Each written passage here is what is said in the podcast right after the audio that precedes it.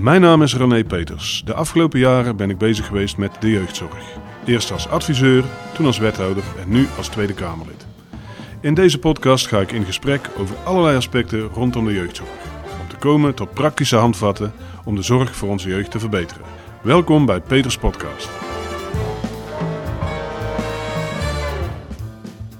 Welkom bij Peters Podcast. We zijn er een tijdje tussenuit geweest wegens corona en, en andere activiteiten, maar uh, we zijn weer helemaal terug. En vandaag zit ik hier met uh, Elise Lam. Zij is onderzoeker en adviseur op het gebied van jeugd en gezin onder de naam Steunkracht. Um, Elise, welkom. Ik ben hartstikke blij en trots dat je hier vandaag wil zijn. Zou jij jezelf misschien wat verder kunnen voorstellen en vertellen waar je de hele dag zo mee bezighoudt? Dankjewel. Ja, Elise Lam. Ik werkte tot uh, eind uh, december voor de Christelijke Hogeschool Ede. Mm-hmm. En werkte daarvoor een lectoraat. En deed ook allerlei projecten. En was eigenlijk altijd bezig met onderzoek en advies ja, rond gezinnen. Rond kinderen die thuis moeilijk hebben. Hoe kun je gezinnen steunen? En daarnaast ook als zelfstandig onderzoeker al bezig. Maar vanaf januari uh, volledig werkzaam als zelfstandig onderzoeker en adviseur. En ik houd me eigenlijk altijd bezig met maatschappelijke vraagstukken rond gezinnen, liefst die in de marge van het bestaan uh, zich bevinden. Mm-hmm. Die moeder met psychiatrische problematiek, die vader die verslaafd is. Uh, ja, die moeder en vader met een verstandelijke beperking. Hoe gaat het met hen en hun kinderen? Wat hebben ze nodig? Mm-hmm. En dat kan allerlei vormen aannemen, wat ik daarmee doe, zeg maar. Ja, ja. en nou heb jij een... Uh, ja, je, je werkt onder de naam Steunkracht. Um, dat, dat, dat de, de, logische vraag eigenlijk is van als je bezighoudt met uh, mensen in de marge zo'n beetje. Wat is het verschil tussen steun en hulp? Nou, dat is gelijk een interessante vraag. Ja, ja dankjewel. Uh. Daar, daarvoor zit ik hier. Nee, maar um, ik kan me voorstellen, um, wij hebben het vaak over hulp. Ja. Maar het heet niet, uh, je, je, houdt je niet zozeer bezig met jeugdhulp, maar met steunen. Wat ja. is het verschil? Nou, ik, kijk, steun kun je ook geven als hulpverlener. Mm-hmm. Um, maar waar ik ook vooral naar kijk, is naar wat naasten en onbekenden eigenlijk uh, bieden aan steun uh, aan gezinnen en kinderen. En um, ik zie dat dat potentieel, wat daar is, nog heel vaak over het hoofd wordt gezien. Terwijl we weten uit allerlei onderzoeken dat dus wat de buurvrouw kan bieden of wat uh, tante kan bieden, heel veel effect heeft voor kinderen, ook in de jeugdzorg. Mm-hmm. Dus dat is een van de, de, grote thema's waar ik al een aantal jaar mee bezig ben. Ja. Um, hulp is ja, toch formeel, zit vast aan allerlei kaders en daar moet je voor geleerd hebben. Um, informele steun, daar hoef je niet zozeer um, een, een opleiding voor gevolgd te hebben. Je moet goed leren kijken en, en, en beschikbaar kunnen zijn en soms een kind of een ouder welkom heten in je leven. Dat is veel meer dichtbij. Maar als je dat dan vertelt, dan denk ik... Ja, maar toen wij in 2014 nadachten met z'n allen over uh, de transitie... Hè, het moest namelijk anders en dat had wel echt wel goede redenen. Hè. Het was een grote weerwaar aan financieringstromen... en uh, mensen die zich ermee bemoeiden langs allerlei lijnen en potjes... en ingewikkeld en moeilijk... En er moest veel. En bovendien liepen de kosten gruwelijk uit de klauwen. Want uh, iedereen die kreeg tegenwoordig uh, hulp, zullen we maar zeggen. Zo dachten we toen. Zeker. En we moeten toch meer gaan normaliseren. We moeten terug naar het normale leven. Naar informele steun. Die dan blijkbaar volgens um, onderzoek ook degelijk wel, uh, wel zal helpen. En Zeker. is helemaal niks van terechtgekomen. Nee, dat wil ik niet zeggen. Er zijn natuurlijk allerlei mooie initiatieven ook gestart. Um, nee, er is wel aandacht gekomen. Maar wat ik zie is dat informele steun vaak nog instrumenteel wordt gehanteerd. Zo van um, ergens toch nog een beetje een verkapte bezuinigingsmaatregel. En dat het veel minder gaat over hoe kunnen we passende hulp rondom gezinnen organiseren. En wat doet dan eventueel formele hulp en wat kan informele steun bieden. Dus wat kan familie uh, of uh, ook onbekende vrijwilligers die. Uh, betrokken willen zijn bij gezinnen bieden. Mm-hmm. En dat gesprek, dat gebeurt nog veel te weinig. Okay. Het zijn twee hele verschillende werelden die elkaar nog te weinig ontmoeten. Maar als ik, als ik dan voor mij samenvatting zeg, als hulp wil helpen, dus hulp moet helpen, dan is het ooit op. Dan stopt de hulp ooit, toch? Dus dan is het... Uh, formele hulp. De, formele hulp moet ooit stoppen, anders helpt het niet. Ja. Maar um, ondersteuning of steun aan elkaar, die uh, zou niet moeten stoppen. Die gaat nog sterker. Die, die, ja, die, je kunt niet anders, die, die is er. Klopt, klopt. Niet altijd in grote mate. Er zijn natuurlijk gezinnen die erg veel moeite moeten doen om, om steun te vinden. Mhm. Of waarvan vrij snel gedacht wordt, die zullen wel geen steun hebben. Die kant is er ook. Maar zeker als uh, gezinnen, als ouders, als kinderen steun krijgen die past bij hun behoeften en die steun is langdurig beschikbaar, dan zie je dat kindermishandeling bijvoorbeeld significant vaker uh, kan afnemen. Mhm. Dat uh, mensen bijvoorbeeld met een lichtverstandelijke beperking, als ze steun ervaren uit hun omgeving, vaker goed genoeg ouderschap laten zien. Dat zijn natuurlijk hele waardevolle uitgangspunten en, en, en conclusies. Maar de praktijk, die toch erg door experts en professionals wordt uh, ingevuld, daar gebeurt nog te weinig met deze wetenschap. Oké, en waarom is dat? Omdat, zijn dat belangen? Is dat, zijn dat belemmerende overtuigingen? Zijn beide, dat, uh... denk ik, beide. Ja, er zijn zeker belangen. Uh, maar ik zou het eerder willen zeggen dat professionals vinden het moeilijk. Moeilijk om met naasten samen te werken. Om uh, allerlei uh, stemmen, die meerstemmigheid die dat oplevert, eigenlijk om daar goed mee om te gaan. Er zijn mooie voorbeelden waar het zeker wel lukt. Maar ja, we denken toch vaak nog, die informele steungever, die sluit aan op wat die formele, die beroepskracht, die hulpverlener die ervoor geleerd heeft, belangrijk vindt. Dus als er iets moet ontwikkeld worden, dan begint het vaak bij die professional. Mm En die, nou, proberen echt wel regelmatig informele steungevers erbij te betrekken, in te zetten. Maar naar mijn overtuiging is dat niet wat verstandig is. Want je, je ga, jij gaat niet over die informele steun. Maar als jij gaat nadenken over hoe kunnen wij gelijkwaardig samenwerken, dan hebben beide een gelijke stem. Dus eigenlijk, eigenlijk zeg je van oké, vanuit het perspectief van, ehm, van een gezin, hulp kan nodig zijn, maar waar de basis moet zijn, steun. Steun, krijg, je van, van, steun krijg je van je, van je familie, van je buren misschien, vrienden. Um, sommige mensen hebben een klein netwerk, anderen hebben een groot netwerk, dus dat gaat moeilijker of makkelijker. Maar dat moet de basis zijn. Absoluut, absoluut. Hulpverleners kun je invliegen, uh, en maar die zijn hopelijk, als het enigszins helpt, ook tijdelijk. En dan blijft de steun uh, bestaan. Ja. Dit was de insteek van die we dachten ooit in 2014 van we moeten normaliseren. Dat is niet helemaal gelukt, nee. omdat we de professionals centraal hebben gezet eigenlijk. En die vinden het lastig om samen te werken met meer stemmigheid, zoals je noemt, met familie vragen wat zullen we eens doen, wat is nodig in dit gezin. Ja. Omdat hij denkt, A, ik ben de professional en B, dan wat cynisch gezegd, ik schrijf de factuur. Ja, en C ook, ik heb beperkte tijd. Die is er echt. Ik heb beperkte het tijd. Vraagt, het vraagt echt investeren om te leren samenwerken met een, een, een, een systeem. Ik bedoel, ik heb vroeger als jeugdverpleegkundige gewerkt bij een GGD. Mm -hmm. In, vroeger zeiden we nog een achterstandswijk. Maar nu zouden we zeggen een kanswijk. Hè? Um, en, en dan positiever ik, geformuleerd precies, van precies hetzelfde. Precies, ja. en dan kwam ik in gezinnen waar um, soms tien mensen zaten in de Ja. kamer. Als ik op huisbezoek kwam. Ja. En die gingen meepraten.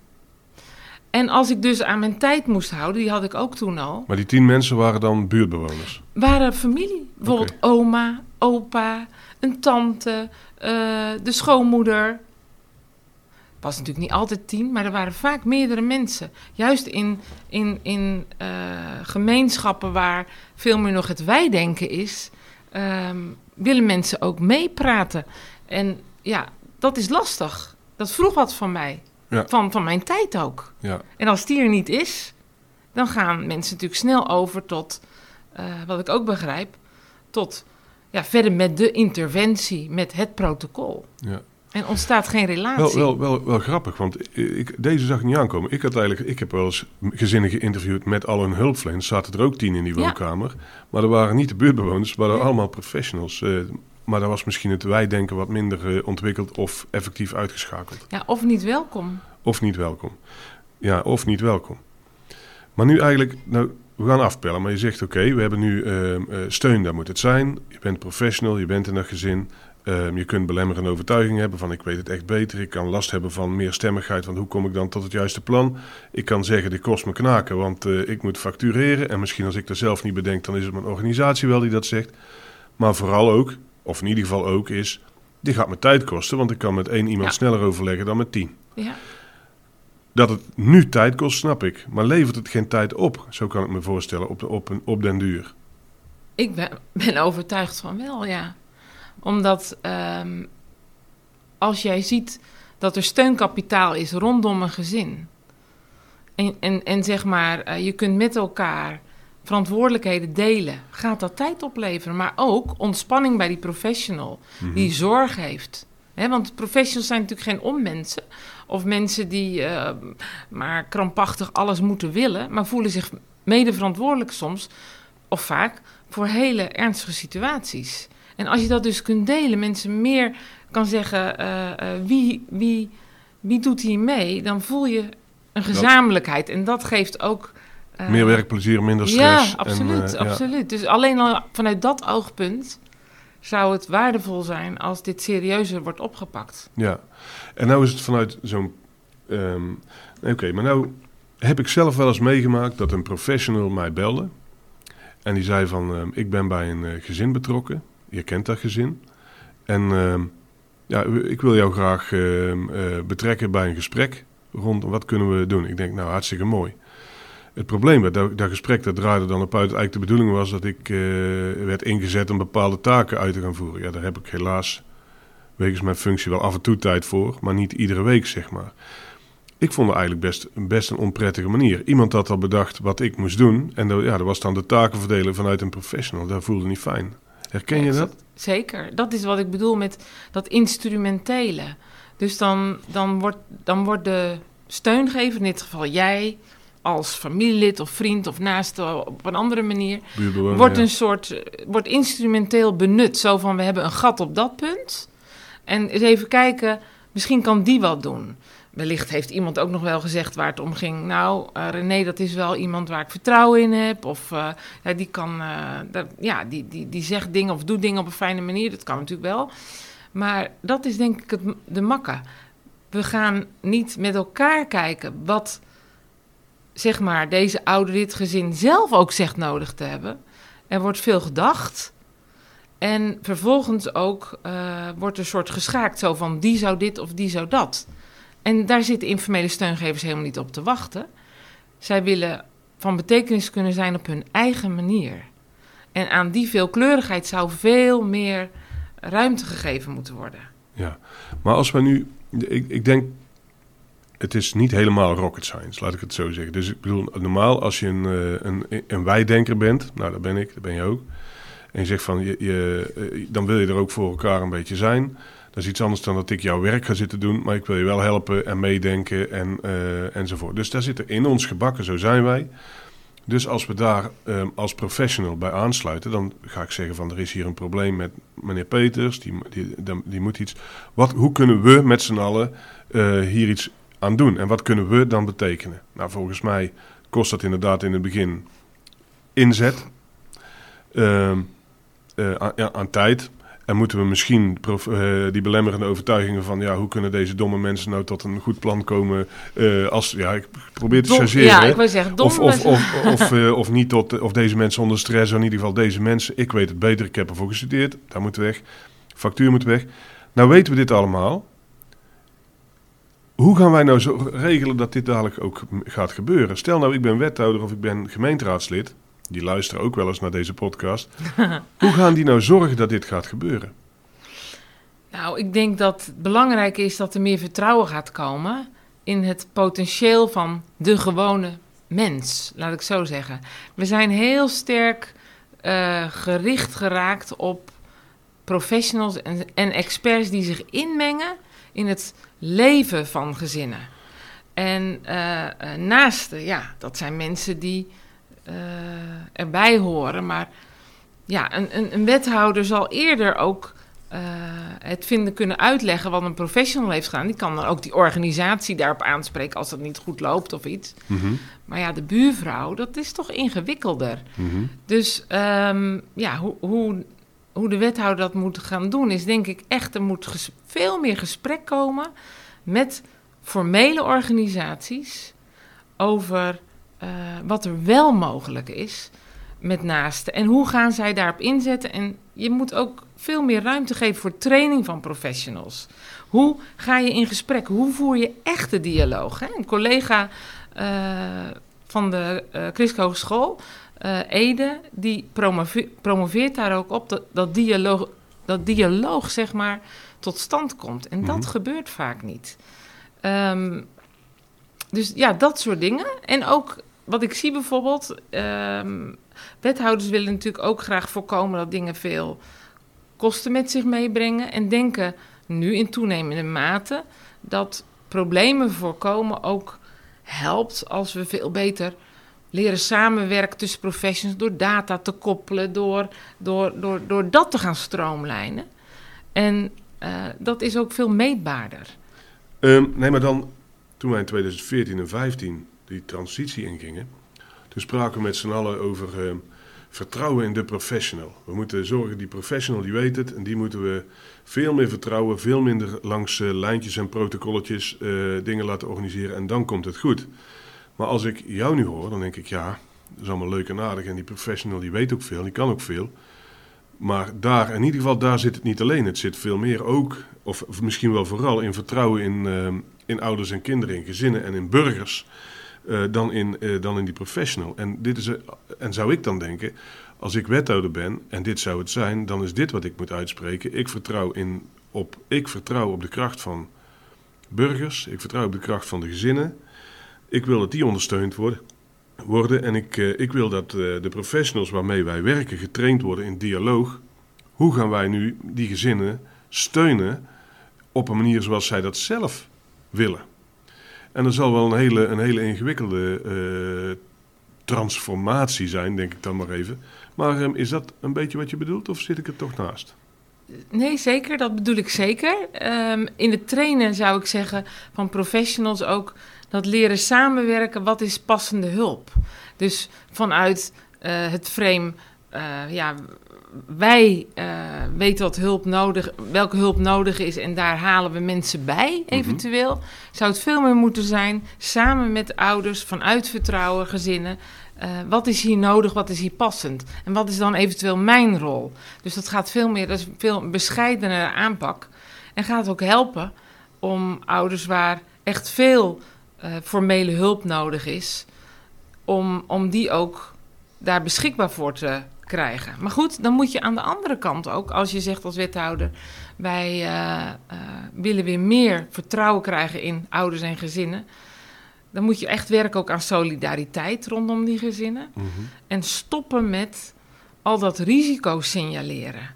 Dat, dat, want dat gaat over wantrouwen. Van ja, we willen dingen voor zijn, want uh, er gaat zo ontzaglijk veel mis. Dat, dat zijn natuurlijk twee tegenpolen. Ja, dus eigenlijk, ja, als wij zeggen, de, kijk, de wetenschap zegt, het gaat om de kracht van de, van de burgers in het gezin en de, de, de steun eromheen. Ja. Als wij die niet versterken, is alles kansloos. Het, veel is kansloos, laat ik het zo ja, zeggen. Ja, maar jij bent van de nuance en ik ben van, ja. de, van, de, van de, ik moet het straf samenvatten. Daar zit het in. In die professional, die kan daar een toegevoegde waarde hebben. Maar dan Zeker. moet je wel zorgen dat hij het niet gaat overnemen of uh, gaat sturen. Dat zijn professionals van nature wel een beetje gewend. Dat zijn ze gewend vanwege dat ze denken wij zijn ervoor opgeleid. Daar zijn ze gewend vanwege tijdgebrek. Daar zijn ze gewend omdat het ook een beetje belangen zijn soms, althans van de instellingen. Wij willen dat die professionals getraind worden in sluit je nou aan bij wat het de steun nodig, die, die het gezin nodig heeft, wat je daaraan toe kan voegen. Dus meer vraaggericht. Train je mensen daar ook in. Dialoog.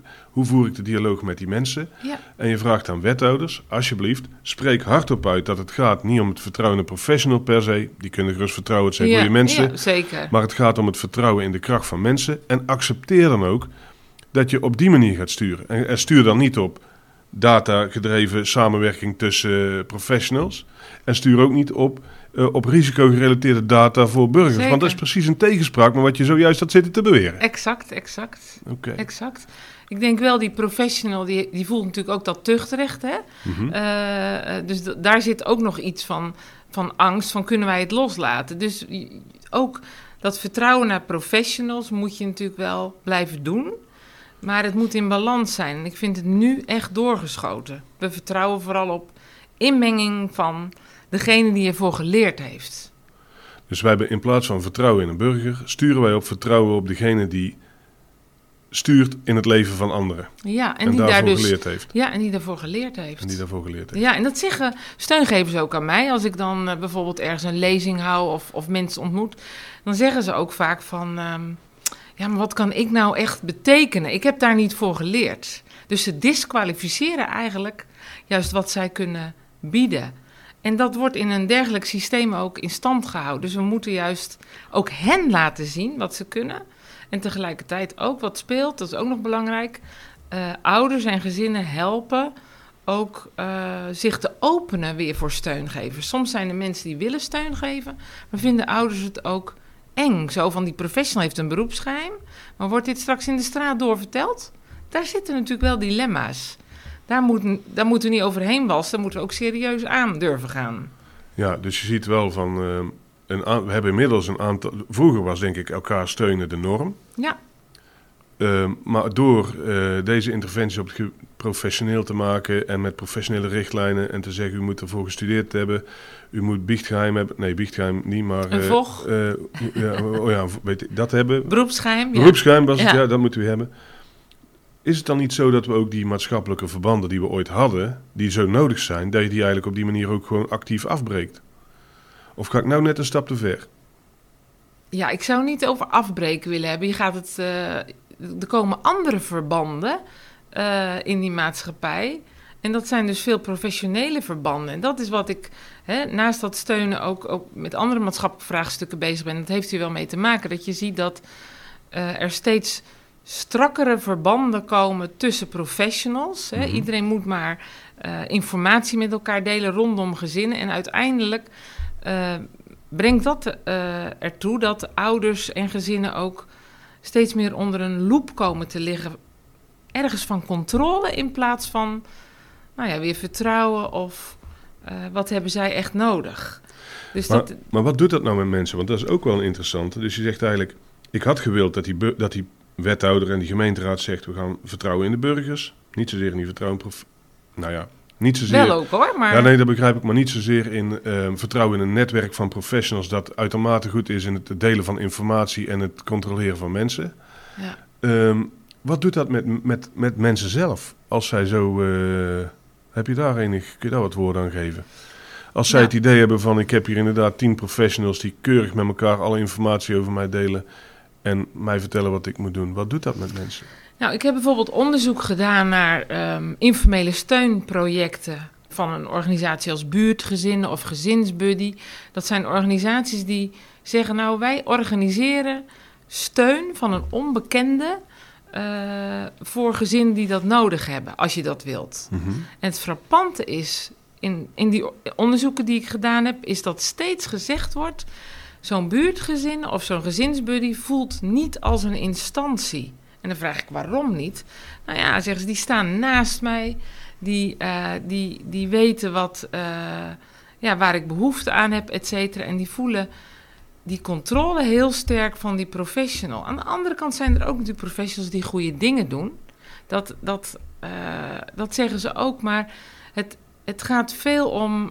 Um, kan ik mij verhouden tot die ander? Kom, kan die echt dichtbij komen zonder dat ik me ja, uh, bang ben dat mijn kinderen uit huis gehaald worden, et cetera. En daar zit een diepe angst bij een groep ouders. Als ik het niet goed doe, ook nu met, met allerlei prachtige actieprogramma's die er uh, gestart zijn uh, de afgelopen jaren door VWS en het ministerie van Justitie, kansrijke start, geweld hoort nergens thuis, dan zie je dat er ten diepste in, dat, in die programma's zit wantrouwen naar ouders. En ouders voelen dat. Ouders voelen uh, dat er uh, meer controle komt. En uh, dat hun gegevens ja, makkelijker ook van anderen worden, zonder soms dat zij dat weten. Mm -hmm. En dat heeft gevolgen. Het is niet zo dat als we makkelijk met elkaar gegevens delen omdat we willen helpen, dat dat geen gevolgen hoeft te hebben. Dat zie je in de toeslagenaffaire. Je ziet het op andere fronten. Het heeft consequenties. En ouders zijn daar bang voor, bang voor in toenemende mate. Ja. En ik vind dat een zorgelijke ontwikkeling. Dat dus je de hulp die je de goede trouw bedoelt, uiteindelijk mensen bang maakt om nog hulp te vragen. Dus wel, ja, inderdaad. Een, een overheid die met goede bedoelingen zich eigenlijk steeds onbescheidener opstelt. Hè? We hebben het wel eens over een bescheiden overheid. Tenminste, ik wel. Het zou mooi zijn. Zeker. Maar steeds, steeds meer onbescheiden. Uh, niet accepteert dat er wil accepteren, kan accepteren uit, goed, uit een goed hart. Dat er ergens iets niet helemaal uh, loopt zoals je zelf denkt dat het uh, goed zou zijn. dan komen er allerlei actieprogramma's. Maar mensen verstaan die actieprogramma's niet geheel onterecht. Eigenlijk als controle en als een soort van dwang. En, en als gevaar dat ze uiteindelijk zelfs hun kinderen kwijt kunnen raken. Die kijken om zich heen en die zien een toeslagenaffaire en die zien een overheid met goede bedoelingen dingen doen, waardoor mensen in de knal raken. Dat, dat doet iets met je. Ja, er zitten natuurlijk best goede dingen in die actieprogramma's. Dus de, dus de bedoeling is goed. Wij willen ouders ondersteunen, kinderen, zorgen dat het goed met kinderen gaat, dat ze voldoende kansen krijgen. Maar de weg daar naartoe is veel gebaseerd op controle. En uh, risicoselectie, risicoscreening. Kraamverzorgenden die nu in de geboortezorg moeten gaan signaleren, gaan getraind worden. Kun, kun je zien of ouders schulden hebben? Hoe kun je dat navragen? Heeft de ouder misschien een lichtverstandelijke beperking? Oh, heeft hij in zijn jeugd misbruik meegemaakt? Het is heel veel gebaseerd op uh, risicofactoren. Natuurlijk zijn er ook wel beschermende factoren, er wordt ook wel naar gekeken. Maar het moet steeds meer in kaart gebracht worden. En we kunnen dat ook heel makkelijk, die data verzamelen, koppelen en zo met elkaar ook groepen mensen, uh, zonder dat dat de bedoeling is, dat wil ik nog steeds geloven, uh, in een hoek zetten en steeds, ver, die, steeds verder klem komen te zitten. En uiteindelijk kan dat tot gevolg hebben dat kinderen uit huis geplaatst worden, dat mensen hun kinderen zelfs kwijtraken. Ja, want het weigeren van hulp, dat zit, als stel nou, dus eigenlijk is het wel, wel grappig dat, we, dat de cirkel in, in die zin heel mooi rond is. Je zegt, we beginnen met, we vertrouwen in professionals. Die, die mensen die weten het, daar gaan we op sturen. Dan gaan nog steeds dingen niet allemaal goed. Je ziet dat als politiek. Je gaat, ik wil dat die professionals samenwerken. Nou, dat doen ze dan wel of niet, maar het gaat nog steeds niet helemaal goed. We gaan dus zorgen dat die professionals data delen. Uh, onderling, ondertussen komt de burger en het gezin en de buurt steeds verder op afstand te staan. Dat gaat nog steeds niet helemaal goed. We willen nog eerder zijn. Ja. Nu gaan we data verzamelen. Ja. We gaan profielen maken. We gaan profielen wijken. maken. Wijken gaan we aanrichten als kwetsbaar. We gaan wijken aanrichten als kwetsbaar. We gaan profielen maken. We zeggen deze mensen hadden schulden. Deze mensen hebben zelf in de jeugdzorg gezeten. Deze mensen hebben een bepaalde allochtone achtergrond, zullen we toch maar even zeggen. Ja, land van herkomst, ja. Land van herkomst, zo moet ik het beter zeggen.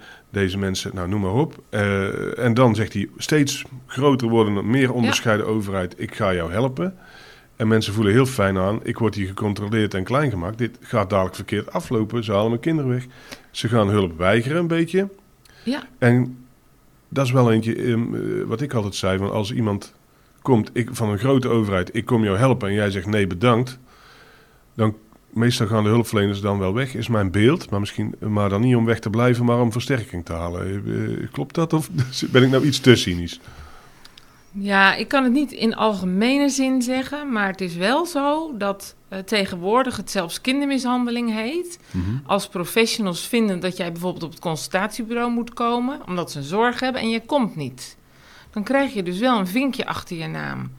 En ehm, eh, als jij als zwangere, zeg maar, rookt en ongezond eten eet, mhm. daar is een zorg van professionals. Dus als, als jij dat blijft doen, dan moet er wel met jou over gesproken worden. En als jij daarin niet ontvankelijk bent, dan moet daar wel met elkaar over vergaderd worden.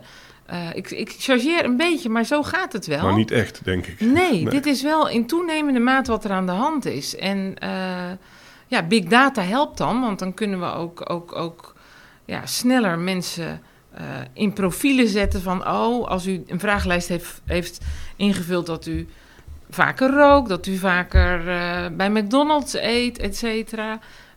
dan weten we om wat voor mensen het gaat. En daar gaan we dan beleid op maken om ze zo snel mogelijk weer te traceren en in hulpprogramma's te krijgen. Mhm. Voor hun bestwil. Hè? Nog steeds, men denkt dat het voor hun bestwil is, maar het heeft heel veel raar veranderen en consequenties. Ja.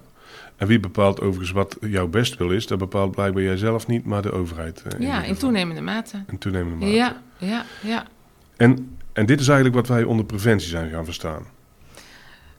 Um, nou, wat, wat, zich, wat preventie steeds meer kenmerkt. Hè? Preventie in zichzelf is helemaal niet fout. Dat is natuurlijk goed. Nee, maar ik zou zeggen, eh, kijk, ik, ik heb nou verschillende vormen van preventie gezien. Ik heb mensen mhm. gezegd, hele lichte hulp voor hele kleine problemen heet preventie. Ja, volgens mensen die het weten kunnen zeggen, nee, dat is hele lichte hulp voor bijna geen problemen. Dat is mhm. geen preventie, dat is duur. Uh, je kunt ook zeggen van preventie is het verzamelen van zoveel mogelijk uh, data, risicoprofielen, zodat ik zo snel mogelijk in kan grijpen in het leven van mensen. Ja. Uh, of je kunt misschien zeggen, nou, preventie is, op, is collectieve armoedebestrijding, uh, passend onderwijs, wijken, bestaanszekerheid vergroten, ehm, eh, samenhang binnen wijken bevorderen, uh, noem maar op. Nou, precies. Dus wat je ziet is dat nu even over die risicoprofielen, dat gaat over groepen mensen, maar is erg individueel gericht. Het gaat mhm. over individuele variabelen die zorgen oproepen bij professionals en experts. Maar inderdaad, werken aan die armoede, um, werken aan, aan goede woningen, aan, meer groen in, in stadsbuurten waar uh, mensen hutje-mutje zitten. Dat heeft veel minder aandacht. En natuurlijk kun jij niet uh, goede voeding geven aan jouw kinderen als je maar 50 euro per week hebt. Ja, hopelijk is er een goede voedselbank. Uh, maar het, ik denk dat in toenemende mate de overheid sterk gaan zeggen is... het is uw fout, dat individualisme maar veel te weinig reflecteert. En dat vind ik een, een kenmerk van bescheidenheid. Reflecteert op zichzelf. Wat hebben wij bijgedragen of wat kunnen wij bijdragen uh, dat dit uh, anders gaat? Dat ouders wel degelijk voldoende uh, kunnen investeren in hun kinderen op een manier die zij belangrijk vinden. En een bescheiden overheid is naar mijn idee ook een overheid die zegt: ja, we respecteren niet alleen privacy en autonomie van onze burgers. Nee, we helpen die ook te versterken. Dan kun jij wat achteroverleunen. Hm. Maar dat is nog wel een uh, behoorlijke stap. Dat is nog wel een behoorlijke stap. Ja, dat, dat, dat, dat kun ik zeggen. Ja, eigenlijk um, zou ik nou denken, en dan komen we aan het einde van de podcast, van vatten we het samen. Dan zeg ik van ja, het gaat fout aan het begin. Als het fout gaat, gaat het fout aan het begin. Vanuit een overheid bekeken met een aanname die niet klopt. Namelijk, het gaat om, uh, ik moet helpen als overheid. Ik kan niet helpen, daar heb ik dan in afgeleide vorm via de wethouder en raadsleden eh, professionals voor aangesteld. Via die kant moet het zijn. En die professionals die gaan, die gaan we dan laten samenwerken, die gaan we data laten delen, die gaan we profielen laten opmaken. En die gaan we steeds meer laten controleren, steeds meer um, in het leven laten ingrijpen van uh, een burger en zijn gezin, omgeving. Terwijl je het eigenlijk andersom zou moeten doen. De, we, de mensen steunen elkaar Um, de professionals kun je daarbij in laten vliegen, maar de overheid is er om het mogelijk te maken dat mensen elkaar steeds meer steunen. En die gaat dus niet bezig met steeds meer individualistisch, fijnmazig in het leven in te grijpen, maar we gaan bestaanszekerheid vergroten, huisvesting verbeteren, vergroening in de wijken, steunstructuren versterken en kijken hoe we de professionals kunnen laten aansluiten bij die mensen. Ja, dus, dus een bescheiden overheid is eigenlijk geen terugtrekkende overheid, maar een faciliterende overheid. En, nou. en, en nou, daar is nog heel wat werk aan de winkel. Maar Elise, die timmeren we in een uh, in steen gebeiteld. Een uh, bescheiden overheid is geen terugtredende overheid, maar een faciliterende overheid. Kei bedankt voor dit uh, verhaal. Dankjewel.